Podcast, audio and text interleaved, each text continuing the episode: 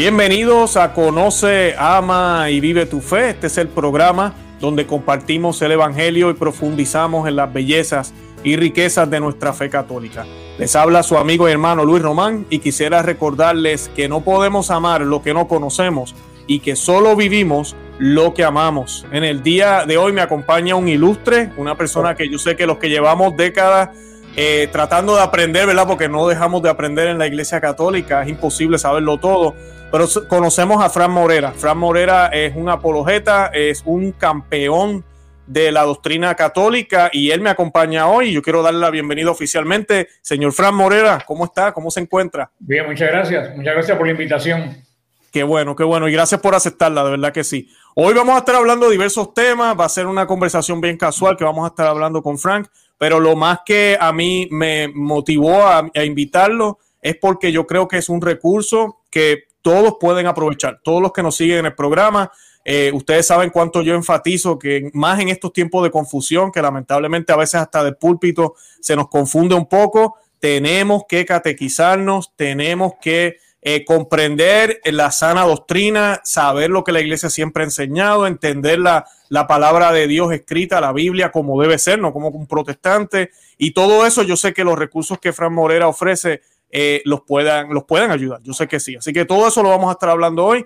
Eh, yo quiero que hagamos un Ave María, como siempre hacemos, un Dios te salve, para encomendar el programa a la Santísima Virgen, para que sea ella quien nos, eh, nos ilumine y que el Señor Jesús, a través de su Santo Espíritu, ponga las palabras que Él quiere que digamos a los miles que van a ver este video y para que hablan de esos corazones para el mensaje que vamos a estar llevando hoy. Y esta oración la hacemos en el nombre del Padre, y del Hijo y del Espíritu Santo. Amén. Dios te salve María, llena eres de gracia, el Señor es contigo, bendita tú eres entre todas las mujeres y bendito es el fruto de tu vientre Jesús. Santa María, Madre de Dios, ruega por nosotros pecadores, ahora y en la hora de nuestra muerte. Amén. Amén. Ave María Purísima, sin pecado concebida, en el nombre del Padre y del Hijo y del Espíritu Santo. Amén. Bueno, Frank, como yo le decía, eh, y le estoy diciendo, Frank, tal vez la audiencia me dice, este tipo no le dice señor, no le dice, él me dio permiso, no hay que decirle señor Frank Morera. Así que eh, yo quería, primero que nada, darle la oportunidad eh, que nos diga brevemente quién es Frank Morera. Puede ser que mucha gente no lo conozca. Yo sé que usted lleva, no años, usted lleva décadas eh, en todo esto de, la apologética, y no porque esté viejo, no me tome a eh, sino que de verdad es un maestro, es una persona que tiene experiencia. ¿Quién es Fran Morera para cualquier persona que esté viendo el programa y no lo conozca a usted? Bueno, yo creo que todo se podía resumir en decir que yo soy un hijo de Dios. Eso lo resume, eso lo resume todo. Pero bueno, tú me preguntas ya en cuanto a de dónde soy y todo eso es otra cuestión diferente. Pues yo soy cubano, definitivamente. Nací en la parroquia del Mariel, diócesis de Pinal del Río, un pueblo cercano a, a La Habana. Y ahí, bueno, se desarrolló mi, mi, vida hasta que, pues, vine para acá, para Estados, Estados Unidos. Vivo ahora en, en Miami. He vivido más tiempo en Miami que, que en Cuba, desafortunadamente. Pero bueno, las situaciones eh, imperantes que todo el mundo conoce en Cuba, pues un día me, decidí ya a, que no podía seguir ahí bajo riesgo de, muchas cosas, que mejor ni entrar en, en eso y también, también en otras cosas me vine para acá en medio de un ataque con la iglesia. Vaya, un ataque yo de mío, personal. Okay. Una bronca que tuve con, con mi obispo y de verdad que me sentí tan, tan decepcionado y tan frustrado que yo dije, bueno, si a ellos no les importa, a mí tampoco me va a importar. Wow, y, si no, no me hubiera ido, si no hubiera sido por, ese, por esa dichosa bronca en un mes de mayo, yo nunca hubiera venido para, para acá. Pero me agarró un momento eso que uno está de baja y que uno dice, estoy, estoy jugándomela toda y hay gente que no te, que no te apoya. Mm. Y, y, bueno, después me di cuenta que eran los planes del Señor. El Señor me quería por otro, por otro lado. Y parece que el Señor se valió de, se, valió de eso para sacarme de, de, ahí, porque yo vine, yo vine como Jonás, yo vine por acá y dije, más nunca me voy a ocupar de iglesia, ni me voy a ocupar de, de nada, ahora voy a organizar mi vida y resulta que aquí es donde me enredé más todavía. Así que, digo que a mí me trajo una ballena. Por eso que siempre digo que uno no puede huir de, de Dios porque te pesca donde quiera que tú, que tú vas. Y aquí, bueno, nada, empecé en una parroquia a tocar el órgano, que es lo que más yo hacía en Cuba. Yo dirigía coro y eso de que soy muchacho, y tocaba el órgano. Empecé eso aquí en, en Miami, estaba de lo más tranquilo yo con mi, con mi coro y toda esa vaina, hasta que eh, en, la, una misa que dio Juan Pablo II en, en Miami, pues algo, algo me pasó, algo me pasó ahí espiritualmente, no sé qué fue lo que pasó, y pues a partir de eso todo se, se desencadenó de esta, de esta forma y, yo estoy metido en esto y yo digo porque me obligan, no porque yo quiero. Yo quiero estar tranquilo como yo pensé venir para acá, no meterme en estos embrollos que me he, que me he metido. Pero bueno, cuando el Señor te lleva aprendido ya que cuando el Señor te llama, tú mejor ve, porque si no vas por las buenas, vas por las malas. Así que es mejor ir, decir que sí a la, a la primera, no por santo, sino por sabio.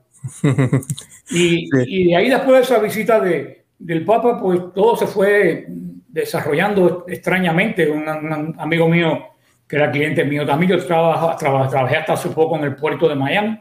Eh, este amigo mío que cantaba en el coro de la misa papal conmigo me dijo que él quería estudiar un poco la Biblia y yo dije, bueno, vamos a estudiarla juntos. Y yo en Cuba estaba ligado mucho a los encuentros juveniles, pero ahora me doy cuenta que yo no sabía absolutamente nada de la Biblia.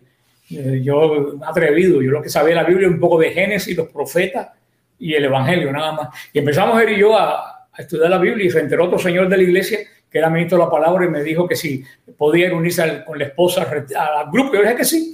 Y después trajo otro matrimonio al grupo y así el grupo fue, fue creciendo. Íbamos la que estábamos en la casa de él y ya llegó un momento que la policía llegó porque dieron queja a los vecinos porque los carros estaban obstruccionando la, la calle.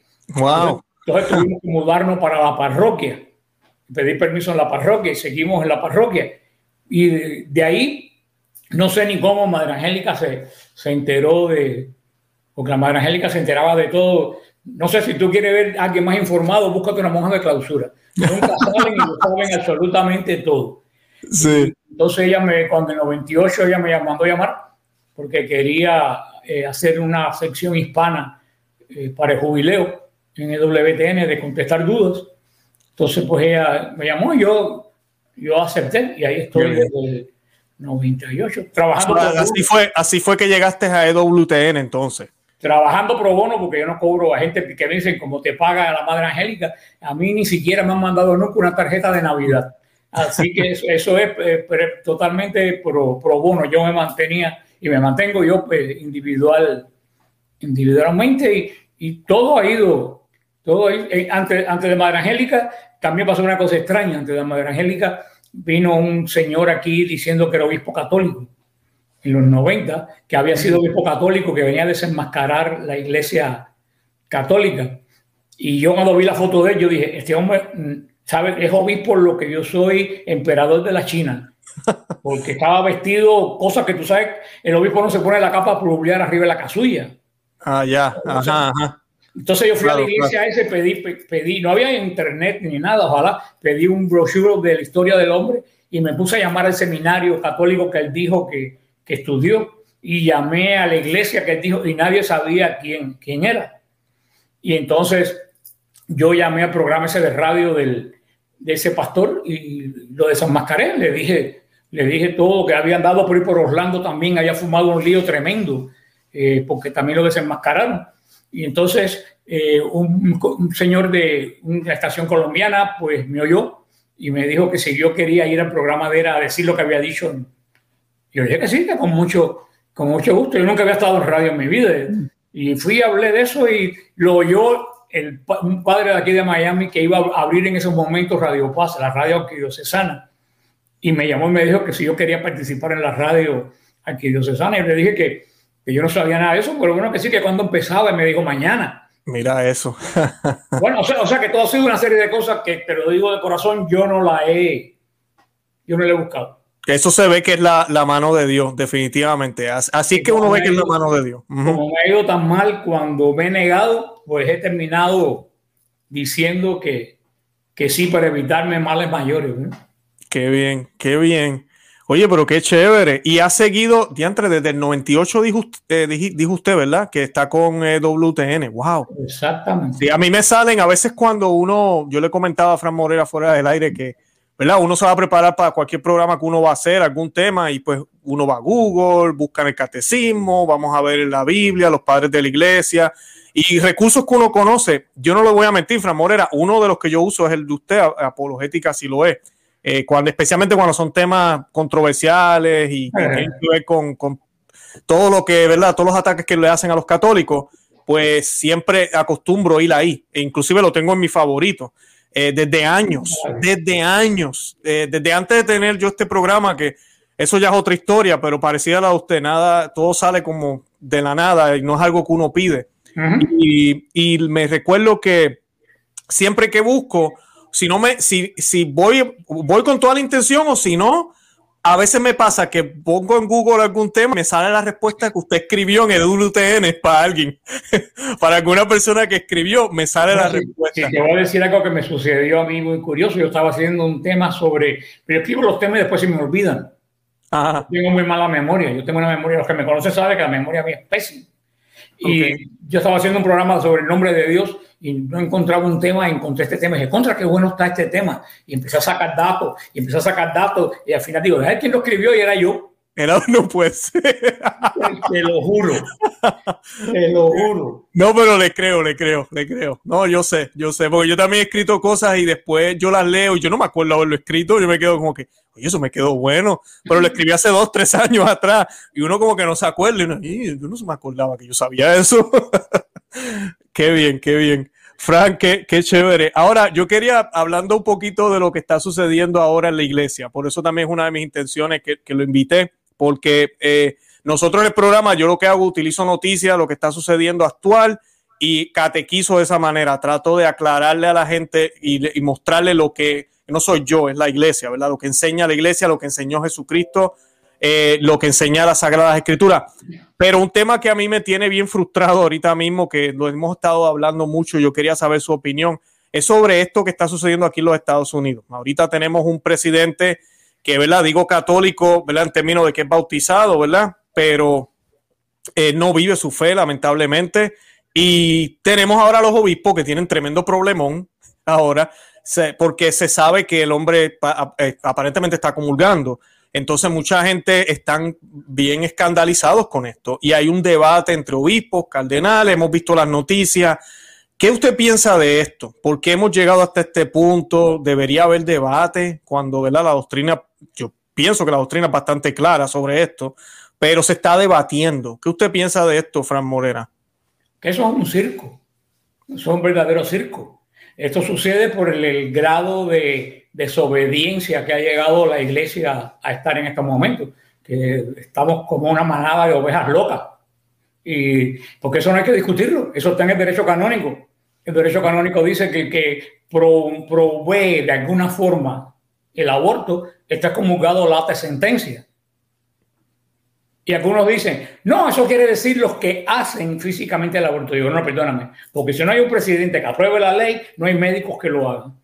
Así que el primero que está bajo la sentencia es el presidente que, y ojo, y los que votaron por él, porque bastante claro, bastante claro que yo lo avisé, que tú no puedes votar por un, por un católico abortista o cualquier abortista, sea del partido que sea, porque tú estás responsable de la sangre de esos niños.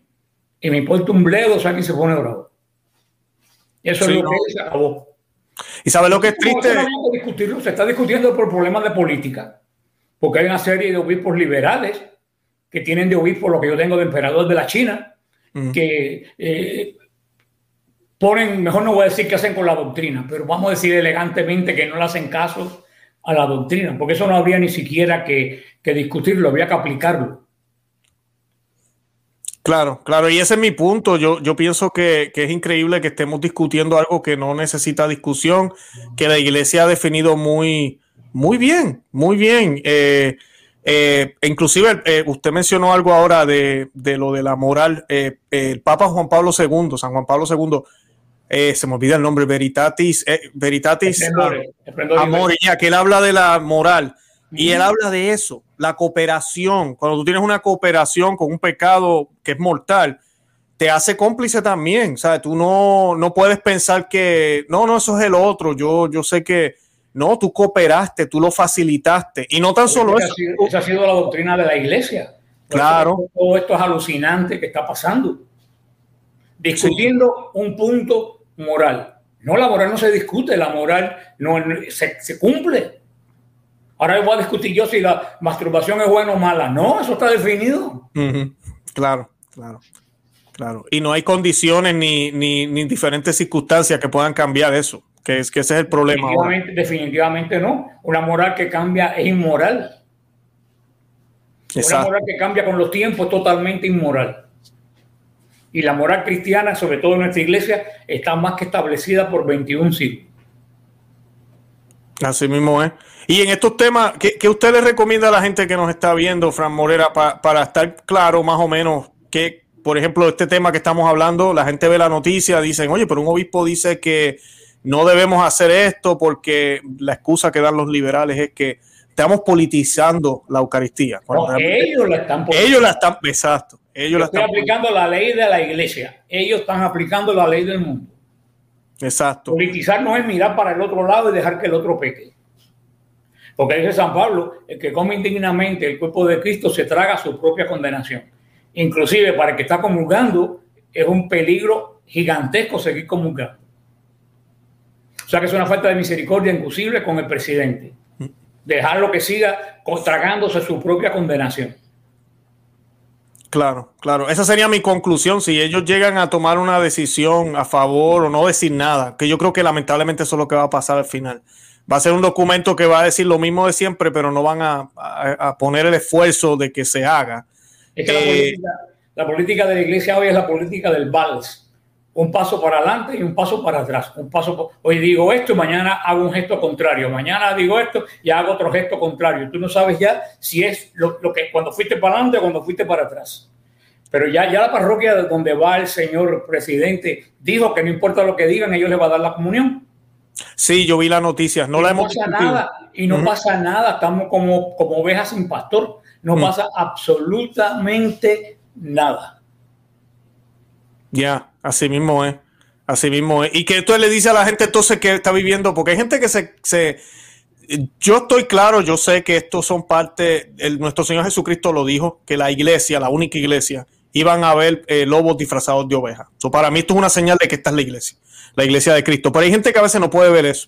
Piensan que los obispos deberían que el obispo no se puede equivocar, o que debería ser, cómo es posible que esto esté pasando, eh, el Espíritu Santo ya no está a cargo, parece. ¿Qué, está, ¿Qué usted le diría a esa gente que como que se enredan con todo esto? Bueno, pero hay, dos cosas, en estos momentos hay dos cosas que son sencillas, la tradición, la sagrada tradición y la Biblia. Un obispo puede estar muy ungido con lo que quiera, si él va en contra de la sagrada tradición y va en contra de la palabra de Dios, está equivocado. Porque yo le digo a la gente, ¿qué, qué, qué cosa fue Lutero?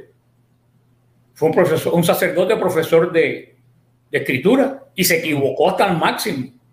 O sea que aquí nadie, el único que está exento de equivocarse cuando habla de doctrina o de moral, de nada más, es el Papa. Cuando habla ex cátedra. Porque se puede equivocar inclusive de doctrina y de moral cuando no habla ex cátedra. No debería, no debería, pero es ex cátedra cuando hace una enseñanza dogmática para toda la iglesia. El resto, todo el mundo se equivoca, porque el único que no se equivoca es Dios. Amén, amén. Me alegro que haya dicho eso, porque a veces hay, esta impresión de, y es triste porque los católicos, yo no sé, es como de ahora, pues yo no siento que era antes así. Es más, antes los protestantes nos acusaban de eso, de que nosotros en vez de seguir a Cristo, seguíamos al obispo, o seguíamos más al Papa, o seguíamos, y uno tenía que defender, no, no, no, no, no, nosotros seguimos al Señor, Cristo es la cabeza de la iglesia, ¿verdad? Tratábamos de corregir. Pero honestamente, Fran, últimamente, a veces yo veo católicos que pareciera que dejaron de seguir al Señor. Y es que no, ese es mi obispo. Y, yo, te, yo le debo obediencia. Y, y, pero tu obispo está equivocado. Eso es, una, falacia. Porque si, el, el obispo de él le dice que se tire de un puente, él no lo va a hacer por obediencia. Eso es una pura falacia. Yo no digo que hay que faltarle respeto al obispo, el obispo es pastor de la Grey, pero el obispo no me puede mandar a mí a hacer algo que vaya en contra del Evangelio de Cristo. Correcto. No, puede. No, puede, que eso es lógico. No puede. Sí, si no tenemos eso claro, nos convertimos en una secta. Porque entonces. ya... Santo Tomás de Aquino que la obediencia ciega te, te un abismo, dijo algo parecido. Así mismo es. La, función del obispo y la función del Papa es custodiar la sagrada tradición y las escrituras. No es hacer cambios, ni siquiera interpretar, es custodiar las sagradas escrituras y, la sagrada tradición. Desde el concilio de, de Nicea, eso es lo que se ha, venido haciendo en la iglesia. Esa es la misión del, obispo.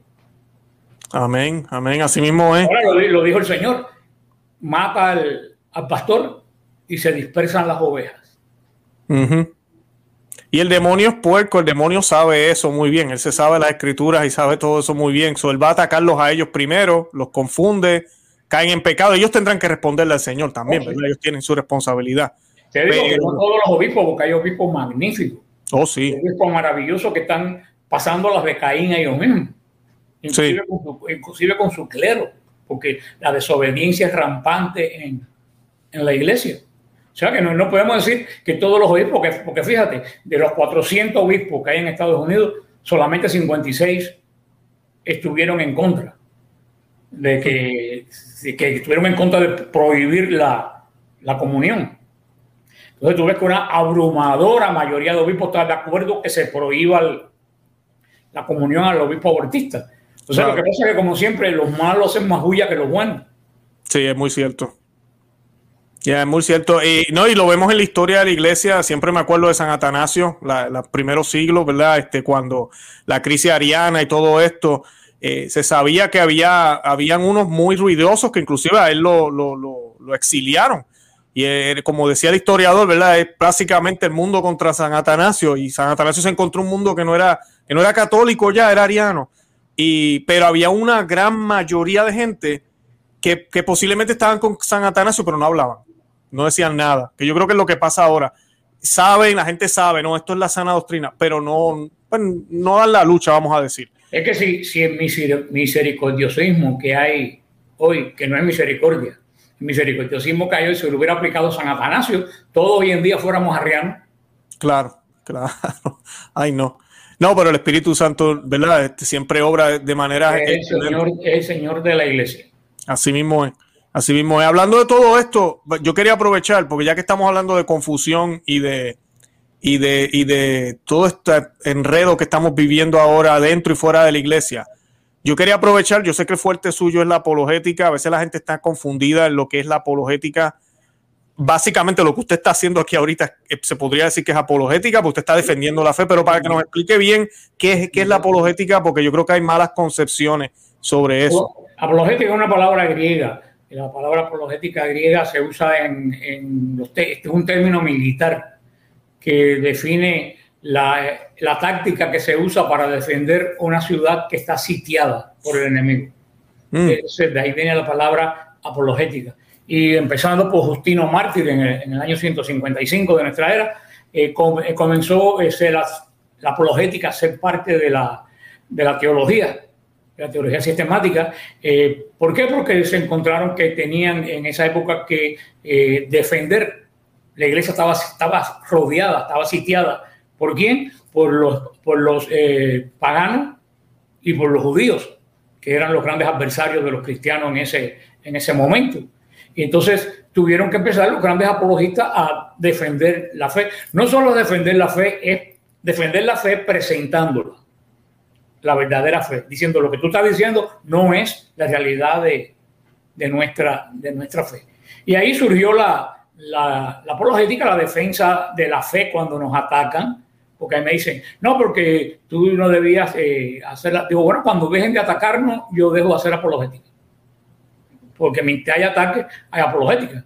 Entonces, ¿qué sucede? Después vino ya toda la, la iglesia, ya se estableció y la apologética no hizo, no hizo falta porque casi todo el mundo pues ya eh, tenía uniformidad de, doctrina, eh, hasta que, llegó eh, la, reforma, pero la reforma fue algo más político que, teológico. Ahora se ve como teológico, pero fue más político que teológico. Sí, claro. en esa época la, la apologética revivió pero después que se apaciguó el problema de la reforma, volvió a morir la, la apologética. Morir, morir no descansar, porque no hacía falta. Tú no usas una herramienta del carro cuando el carro funciona.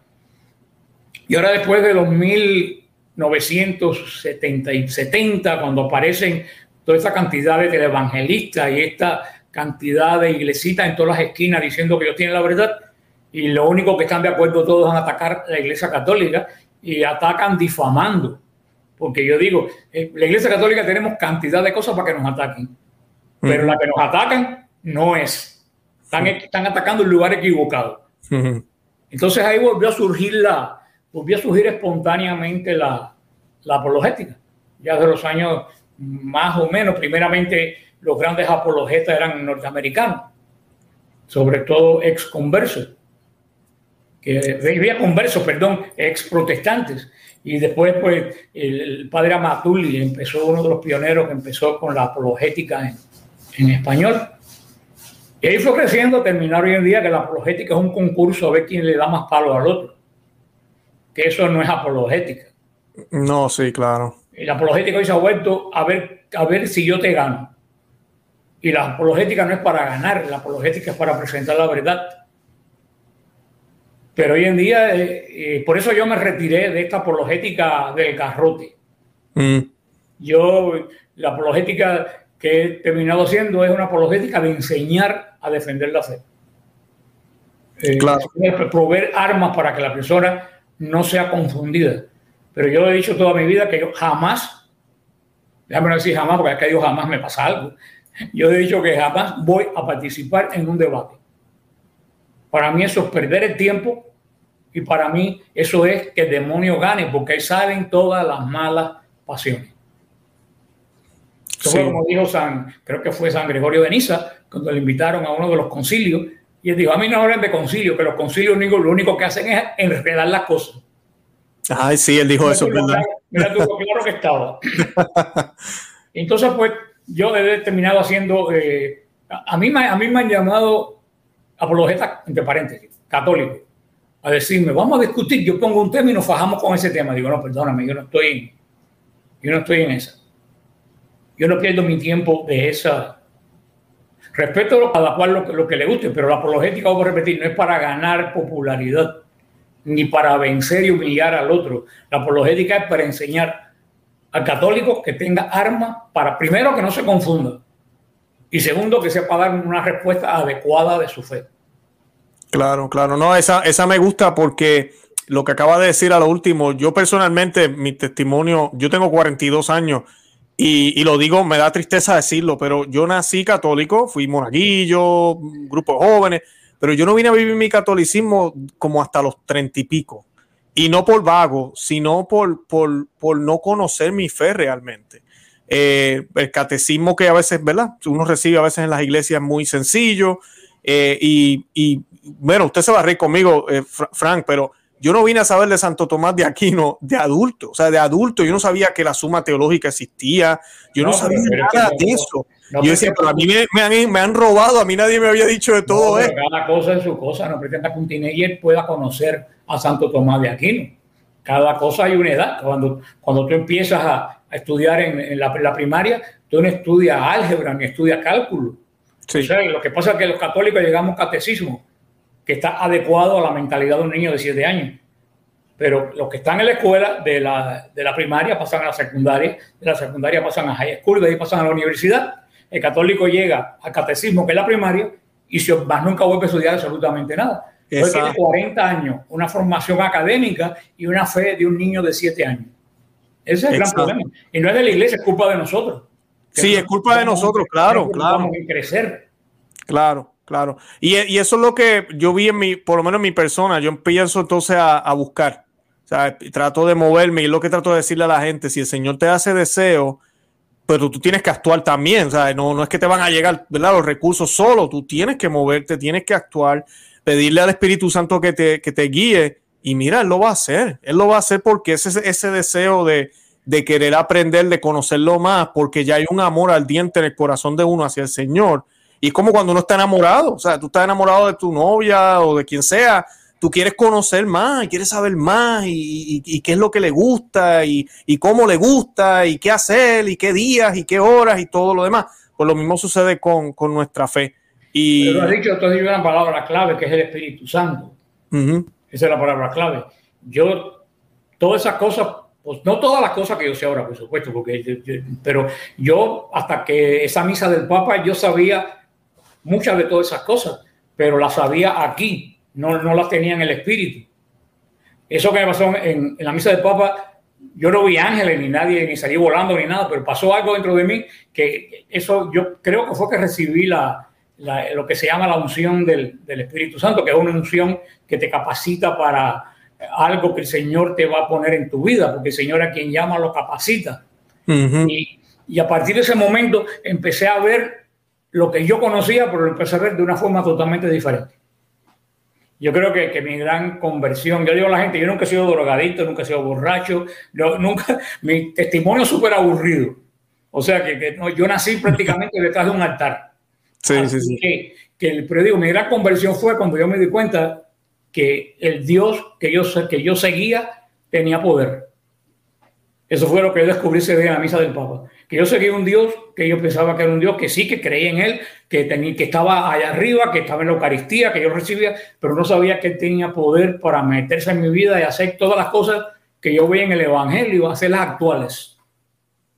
Entonces ya no decir Cristo sanaba, sino decir Cristo sana porque muchas veces el evangelio, cuando tú lo está predicado en pasado, y un evangelio predicado en pasado no tiene poder. El evangelio se predica en presente porque Cristo es el mismo ayer, hoy y siempre. Y mi gran conversión fue abrir los ojos y darme cuenta que estaba enfrentándome a un Dios que era real, que no estaba en las nubes, que estaba metido absolutamente en, en todo. Y que tenía el mismo poder que en Galilea en el siglo, en el, siglo en el año 33.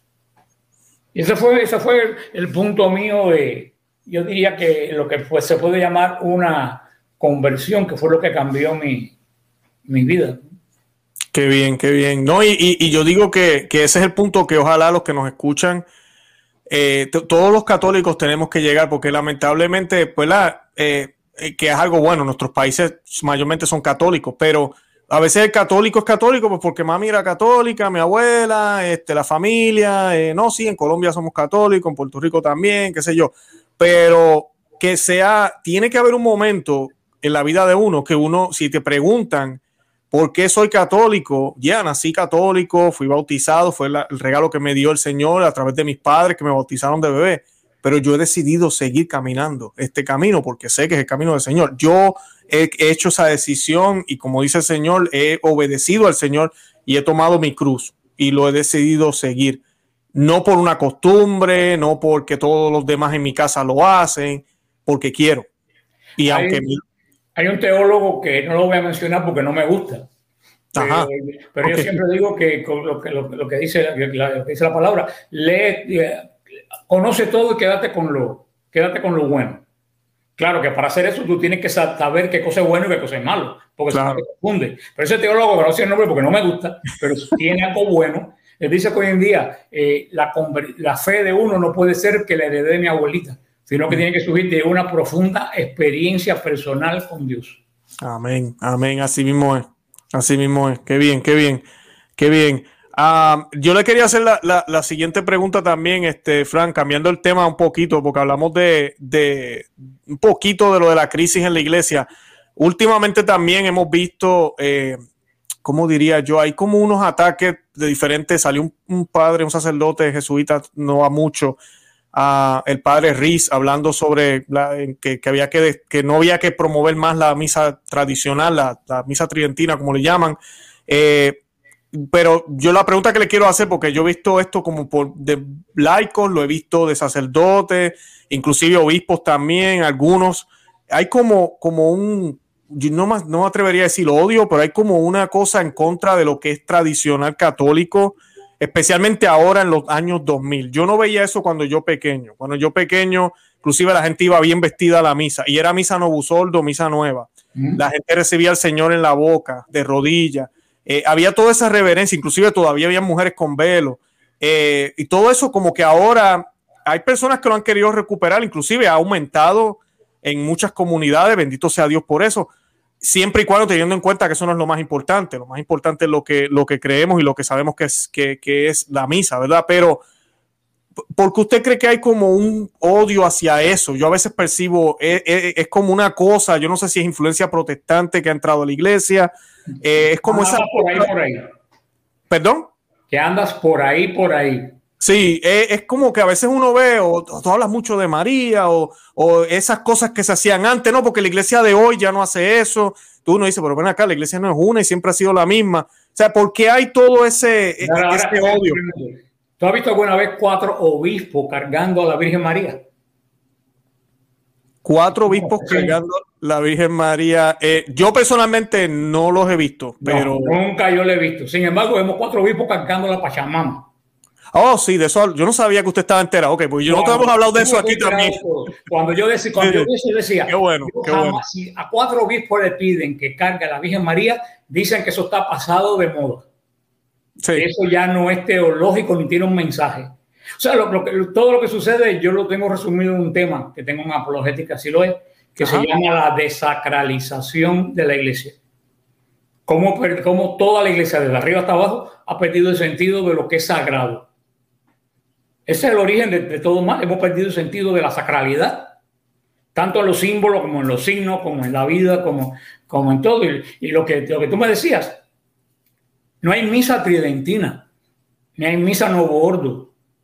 Hay liturgia tridentina y hay liturgia novo ordo, que son porque la misa es la misma. Es sí, el sacrificio claro. de Cristo. Sí. Y ahora, la iglesia tiene, por lo menos que yo sepa, 27 liturgias diferentes. Lo que pasa es que la liturgia que se usa más en toda la iglesia es la liturgia romana, la liturgia latina, que es la que el 90% de la iglesia conoce. Pero está la, está la liturgia maronita, está la, liturgia bizantina, la, de la India, la, la malancar, la, la, malabar, el rito de Alejandría, que hay una cantidad, inclusive en España está el rito mozárabe, eh, hay una cantidad de liturgia tremenda, yo no he visto que nadie la coja contra la liturgia bizantina, por ejemplo. Yo te pongo, yo, yo te pongo un ejemplo, yo toda mi vida fui, fui católico de la rama latina de, de, la iglesia, pero en el año 2000 yo entré en la iglesia católica, para que no digan que yo me volví adventista, yo entré en la iglesia católica del rito bizantino, en la iglesia greco-melquita. Yo soy, hace 21 años que yo soy greco-melquita, estamos bajo la autoridad del Papa. Uh -huh. El patriarca nuestro es arzobispo de la iglesia católica, pero tenemos liturgia bizantina, tenemos la liturgia de San Juan Crisóstomo, que fue escrita en el siglo V y que nunca ha tenido variación hasta el día de, de hoy. Mm. ¿Qué fue lo que me llevó a mí a, a, a, a la liturgia de, de, San Juan Crisóstomo? Yo no la conocía, verdaderamente no la, no la, conocía, porque nunca había ido a una iglesia ortodoxa. Y en el 2000 vino el patriarca Melquita de Antioquía aquí a, a Miami a hacer la visita a la parroquia que hay aquí y yo dije, contra el patriarca de Antioquía es Pedro fue obispo de, de, Antioquía antes que ser obispo de Roma. Voy a ir a la, la liturgia, que estaba el arzobispo, todo, el mundo, porque es un, arzobispo de la iglesia católica. Y muchos patriarcas son cardenales. El nuestro no es cardenal, pero los demás patriarcas son, son cardenales. Y yo fui a la, misa. Y cuando fui a la misa, yo me quedé totalmente deslumbrado con la liturgia bizantina. Porque descubrí algo que lo descubrieron los embajadores rusos cuando Rusia se convirtió al cristianismo, que mandaron a el, el, no me acuerdo si fue el emperador Iván, no me acuerdo cuál fue, mandó emisarios a diferentes iglesias para ver qué rito eh, tomaba y uno de sus eh, embajadores cuando salió de, de, una Eucaristía en Santa Sofía, en Constantinopla, eh, le dijo al emperador, he acabado de salir de las puertas del cielo. Hmm, y eso fue, lo que, eso fue lo que yo descubrí cuando salí de aquella misa. Yo dije, wow, he salido de las puertas del cielo.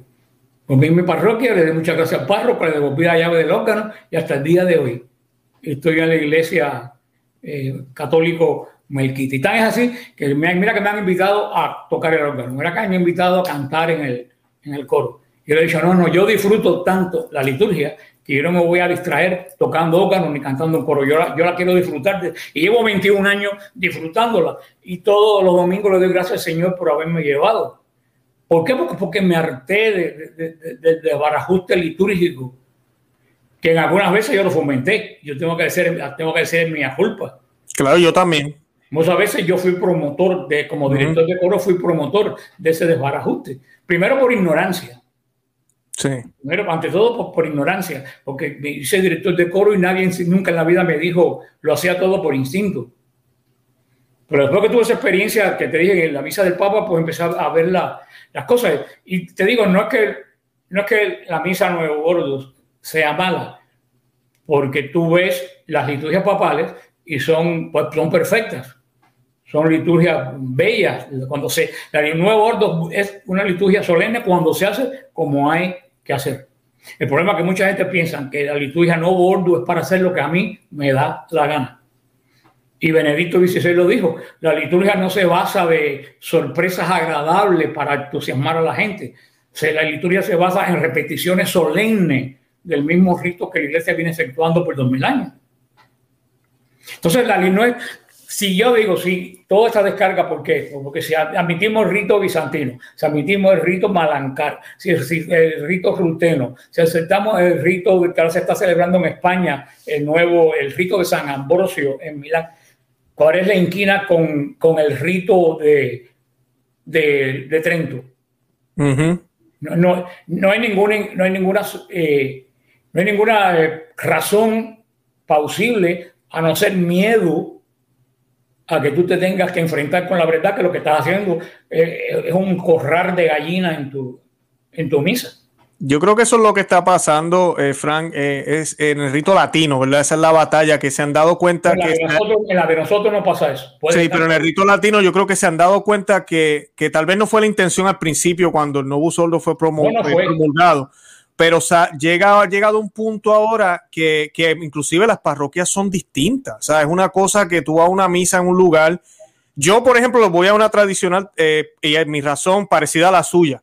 Yo la primera vez que fui, eh, que vi a todo el mundo recibiendo al Señor de rodillas y en la boca, yo lo pude recibir así, a mí se me salían las lágrimas. O sea, y se lo digo a todo el mundo, no se trata de que si el Padre está mirando hacia el Señor o que si el latín o los cantos gregorianos, todo eso es bello también, no me tomes a mal. O sea, la música, uno, lo mismo que dice usted, uno se va eh, y ve que el cielo y la tierra se unen, que pasa también en la otra misa, pero es más difícil de ver porque por los obstáculos. Entonces, pero lo más que a mí es la reverencia, fue lo más que a mí me, me yo dije, esta es la forma, es mi Dios, está presente ahí. Tienes que leer mi tema, la pérdida de la sacralidad.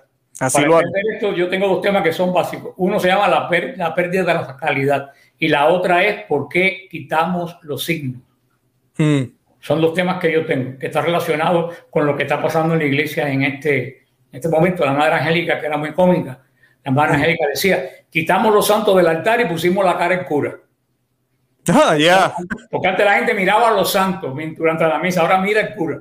Sí, sí, porque el padre estaba de espalda también ya. La Angélica Alto Oriente, que era tan, tan simpática en las cosas que, sí. decía. Pero, pero mira, a mí, a mí me escribe todo el mundo, cuanta cosa rara pasa por ahí, yo me entero. Hmm. Yo soy como una especie de, de buzón de quejas. No debe ser fácil, Fram, ¿no? Yo digo a la gente, mira, eso que tú me estás diciendo a mí, yo no puedo resolverlo. Eso que tú me estás diciendo a mí, tienes que ir a tu párroco o a tu obispo, porque los católicos somos famosos de llorar donde no debemos. Claro. Porque ¿qué puedo arreglar yo? Algo que pasa en una parroquia en la Patagonia. Ni siquiera en otro estado de Estados Unidos, que, yo, no tengo acceso. Pero a mí me contaba una persona de Latinoamérica, eh, no hace mucho, que, que ella estaba en su parroquia antes del virus y que el sacerdote de repente en la misa dijo, antes de la paz, paró la paz y dijo, ahora va a venir una persona que los ama mucho a darle la paz. Y señaló para la capilla del Santísimo. Dice que ella se quedó impresionada. ¿Tú sabes quién salió de la capilla del Santísimo? Barney, el elefante morado. ¿Qué qué? En plena misa. Sí, sí, sí, el dinosaurio. Dándole, dándole la paz a todo el mundo por la iglesia, la gente aplaudiendo y los niños corriendo. No. ¿Qué tú, ¿Cómo tú crees que después de eso la gente va a comulgar con devoción? No, no, no, no, no. Y eso es lo que está pasando. Y yo no creo que lo hagan por malo. Es que han perdido el sentido de lo que es sagrado. Sí. totalmente. San Agustín decía, si tú desnudas a Dios, lo, que, lo único que queda es el ridículo. Hmm. Yo creo también que San Agustín dijo, si tú entiendes a Dios, no es Dios. Claro. Y lo que hemos hecho es que hemos desnudado a Dios. Hemos quitado el misterio. Y cuando tú quitas el misterio, tú no encuentras nada. ¿Por qué tú no encuentras nada? Porque lo que está detrás tú no lo puedes entender. Y como detrás del misterio tú no puedes entender lo que hay, entonces tú terminas pensando que no hay, que no hay nada. Sí. Como le pasó al demonio. El demonio se, el demonio se reveló porque no entendió a Dios. El demonio se reveló, el ángel se reveló porque él creyó que Dios era lo que él veía, pero él veía solamente una pequeña parte de Dios. Si ese ángel llega a saber todo lo que es Dios, jamás se hubiera revelado porque sabe que no tenía posibilidad. Claro. Y eso es lo que pasa con la iglesia, hemos quitado el misterio. Y eso es lo que prevalece en la iglesia melquita. Hay misterio.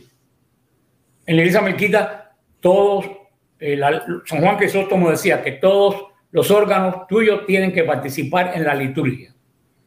Por eso cuando en la iglesia melquita el altar es dorado, lleno de muchos dorados, porque participan y las vestiduras sacerdotales son doradas porque si el sacerdote simboliza a Cristo, Señor de señores y Rey de reyes. O sea, tus ojos ven el dorado, tus ojos están participando. Dice que tiene que participar el oído. Por eso que toda la liturgia bizantina es cantada. Lo cual, es un, tormento cuando hay un cura desafinado. Pero, pero bueno, eh, hay que lidiar con eso. Toda la liturgia, y por eso el incensario tiene 12 cascabeles. Cuando inciensan suena. Mm. El oído participa, tiene que participar el, gusto. Por eso que nosotros comulgamos, no comulgamos con pan ácido, comulgamos con pan con, levadura. Con permiso de la iglesia, porque eso se hace del siglo I. En sí, sí, sí, claro. Para, tiene, participa el cuerpo, porque continuamente se están haciendo, cada vez que se menciona el nombre de Jesús o de la Virgen, todo el mundo. se baja la cabeza. La señal de, de la cruz y se inciensa pueblo 15, 20 veces, no solamente. O sea que tú te das cuenta que todo tu cuerpo está participando en la liturgia, que no estás estático de pie ahí con la mente en otro lado. Aunque también hay gente que se le va la mente, pero bueno, y eso es una cosa personal. sí. Hemos perdido, eh, quisimos simplificar tanto a Dios que al final no ha quedado absolutamente nada. Claro. Y si tú me dices, si tú me dices, eso, Tú, viste lo, que, lo que dijo Satanás. Si tú me dices, ah, eso es Dios, ah, si eso es Dios, yo lo puedo hacer. Claro, claro. Yo creo que, pero lo te, yo me da pena, ¿verdad? Cuando escucho lo que usted dice, porque eh, el rito latino lo tiene, está ahí, ¿verdad? Eh, lo teníamos más en su mayoría. Como usted dice de la cabeza, en mi iglesia hacemos eso. Cada vez que el padre está predicando en las lecturas, hacemos así siempre que dice el nombre del Señor. Eh, que son cosas que a mí me impactó cuando yo fui la primera vez. Yo no lo podía creer. En el credo, cuando se dice que se, que se encarnó de la Virgen, nos ponemos todos de rodillas.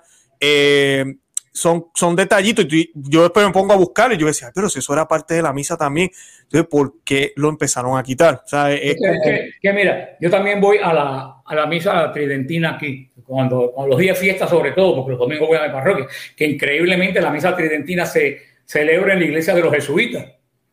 Ah, son jesuitas. Sí, Ponen jesuitas bueno, bueno. Sí, los de aquí son. Los hay, los hay. Yo me confieso con los jesuitas aquí en Miami, que son súper tradicionalistas. La misa de Argentina es en el, en el Jesús, que es la iglesia jesuita de aquí de, de, Miami. No se puede meter a todo el mundo en el mismo sexto.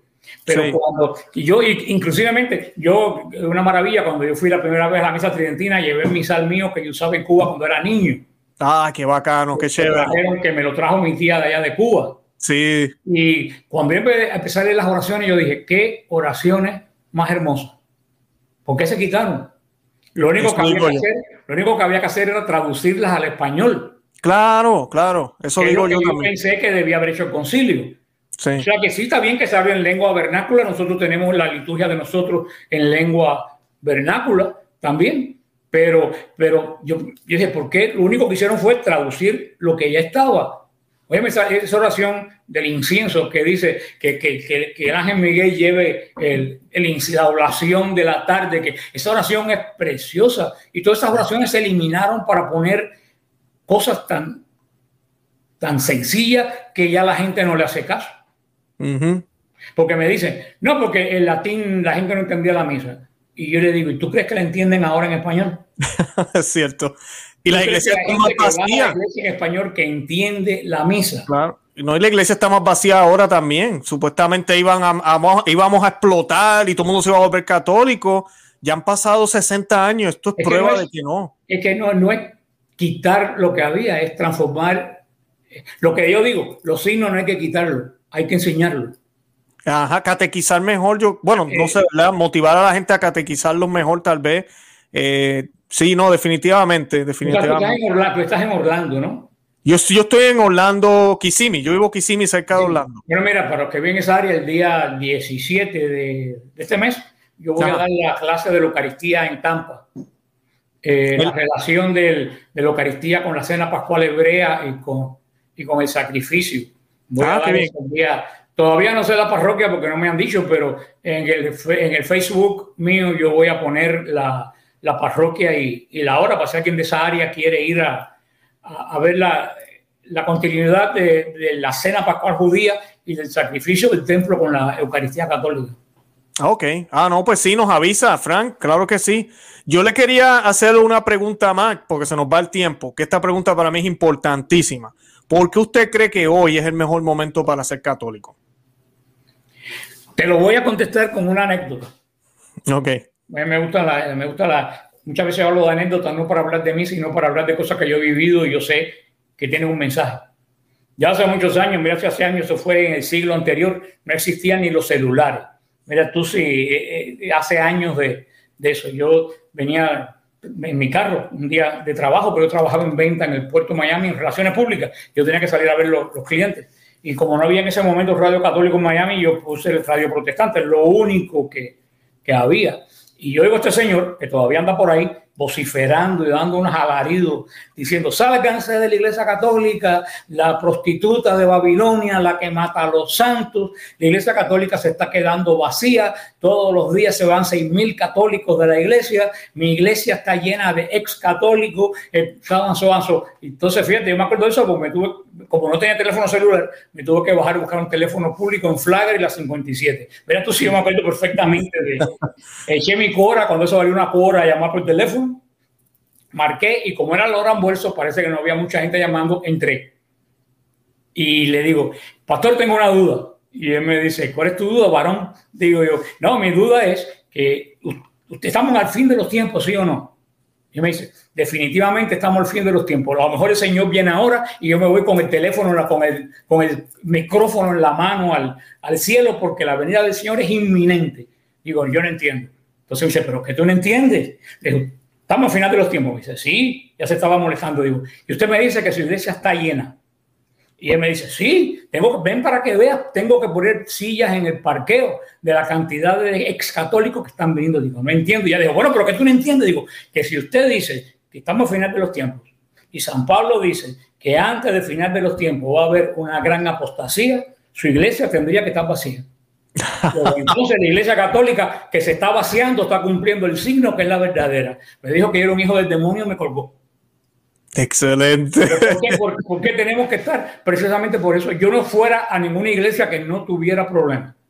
Amén. Una iglesia que no tiene problemas quiere decir que el demonio no le teme. ¿Por qué tenemos tantos problemas? Porque el demonio nos teme. Porque somos la iglesia de Cristo y los signos, porque los, todos los protestantes creen que estamos final de los tiempos, ¿no? Todos lo creen. Y si segunda Tesalonicenses 2 dice que primero tiene que venir la apostasía, yo no voy a apostasía en la iglesia de ellos. ¿Dónde yo veo la apostasía? En la católica. La prensa de la media ataca a los testigos de Jehová. No. no. Ataca a los mormones. No. Ataca a los pentecostales. No. Ataca a los musulmanes. No. ¿A quién ataca? A la iglesia católica. Luego, entonces, esta es la iglesia de Jesucristo. Por eso yo, mientras más problemas haya, más me alegro y digo, estoy en la que, estoy en la que es pobre el que no esté.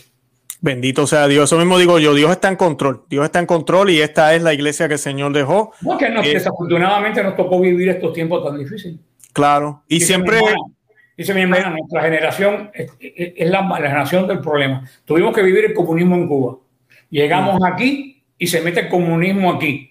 y la iglesia se pone patas arriba. Digo, sí, nos ha tocado la, lo peor, pero bueno, el Señor por algo nos ha puesto que está aquí para poder dar la batalla, porque también, aunque es tiempo de problemas, es tiempo de gracia y es tiempo de santificación. Así mismo es, así mismo es. Yo definitivamente creo que eh, lo que está sucediendo también es una renovación y, y nada, se, se, están separando, ¿verdad? La hierba buena, la hierba mala, el fruto bueno. La cizaña y el trigo. Se está sí, separando. Claro, los fieles de los infieles es, es, es, parte de la prueba, así que tenemos que pedirle a Dios que nos ilumine, porque tampoco podemos pensar que estamos bien y perfectamente bien ya. Al contrario, antes, que Señor nos ayude. No sabía, antes tú no sabías quién era cizaña y quién era trigo. Tú no lo sabías. No. Y, y ¿Tú has visto alguna vez una mata cizaña? No, no, no, en persona yo sí, no. Yo sí, no. he visto, yo sí la he visto en Israel. La, y la, lo curioso es que la mata cizaña cuando es pequeña es igualita al trigo. Hmm. No se puede diferenciar. Por eso le dice el Señor no la arranque, porque puedes arrancar el trigo con la cizaña. Pero cuando la cizaña crece, se diferencia totalmente del trigo, porque el trigo es suave, pero la cizaña es como, tú has visto esas cositas que hay en la hierba aquí, que tiene puntitos, que se te pegan en la ropa. La ropa. Eh, eh, así es la cizaña. La cizaña es incómoda, es la cizaña. Por eso, ahora tú sabes quién es cizaña y tú sabes quién es trigo. Tú sabes quién es suave, tú sabes quién es quién incomoda, quién hinca, quién pincha. Y ya, antes la cizaña estaba calladita de la boca, ahora la cizaña está orgullosa de ser cizaña y que se les reconozca como cizaña. Y como ya se sabe quién es trigo, quién es cizaña, ¿qué es lo que viene después, digo el Señor? Viene el segador, arrancar la cizaña y echarla a fuego. Así es, así es. Así mismo es. Wow, Frank Morera, de verdad que yo lo voy a dejar ahí, de verdad que tremendo, tremendo programa. Gracias un millón por compartir con nosotros, por darnos esa luz. Terminamos bien, porque siempre me gusta terminar los programas así, eh, con, con, mucha esperanza y con ganas de seguir. Eh, yo sí quiero decirle a los que nos están eh, viendo, yo voy a compartir los enlaces del apostolado de Frank Morera, del, de la página web Apologética Siloé, del canal en YouTube, eh, página en Facebook también. Eh, él está muy activo en todos esos medios. Eh, yo, yo lo mencioné al principio, yo lo utilizo a él también. De Facebook es Fran Morera Rivero, Apologética. Apologética. Yo tengo uno que es Fran Morera Rivero, que ese es mío personal, que yo hablo de política y eso que a mucha gente no le interesa. Por eso que okay. el mío es que dice apologética, es donde yo pongo los temas de, de fe. Perfecto. Yo tengo que meterme en la política, a ver. Pero este. Es un, gallinero. Es un gallinero. Es un gallinero. Me imagino, me imagino. Llega, allá tú pides mi amistad y yo te la, y yo te la pruebo. Sí, sí, sí. Uh, yo me imagino que estamos en la misma línea, yo estoy más que seguro. No, Pero, yo, yo, le puse privado porque yo no quiero ofender a nadie con mis eh, ideas. Sí, o sea, sí, claro. A todo que pide, yo le digo, mira, esto es política, yo soy conservador, yo estoy a la derecha de Reagan y de Madre Angélica. Así que, Perfecto. para que no haya insultos. Si tú entras, tú sabes a qué tú, a qué tú entras. Qué bien, qué bien, qué bueno. Pues, Fran, de verdad que yo le deseo lo mejor, le deseo mucha salud, que siga trabajando para el Señor como lo ha venido haciendo.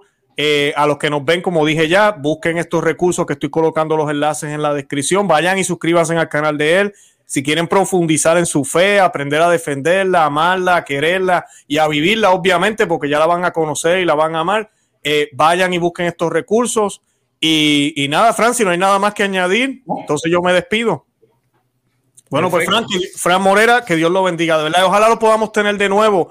Un Amén. tema que me estaban pidiendo en un futuro tal vez, me querían hablar, querían que usted hablara del apocalipsis aquí en el canal. Así que tal vez lo podemos dialogar fuera del aire. Es un, tema, es un tema muy interesante porque el apocalipsis no tiene que ver nada con lo que la gente piensa que es.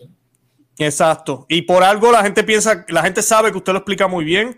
Y pues yo sé que es un tema muy extenso, tal vez podemos tocar solo unas partes y eso, pero pues sería para luego. Por esta entrevista yo la quería más hacer para que la gente conociera quién es usted y, y, y pues que su, sus medios también pues fueran utilizados por nuestra audiencia. Bueno, pues Frank, que Dios lo bendiga. Amén. Bendición para ti, para la parroquia del aire que tienes ahí. Sí, que Dios los bendiga. Bye bye.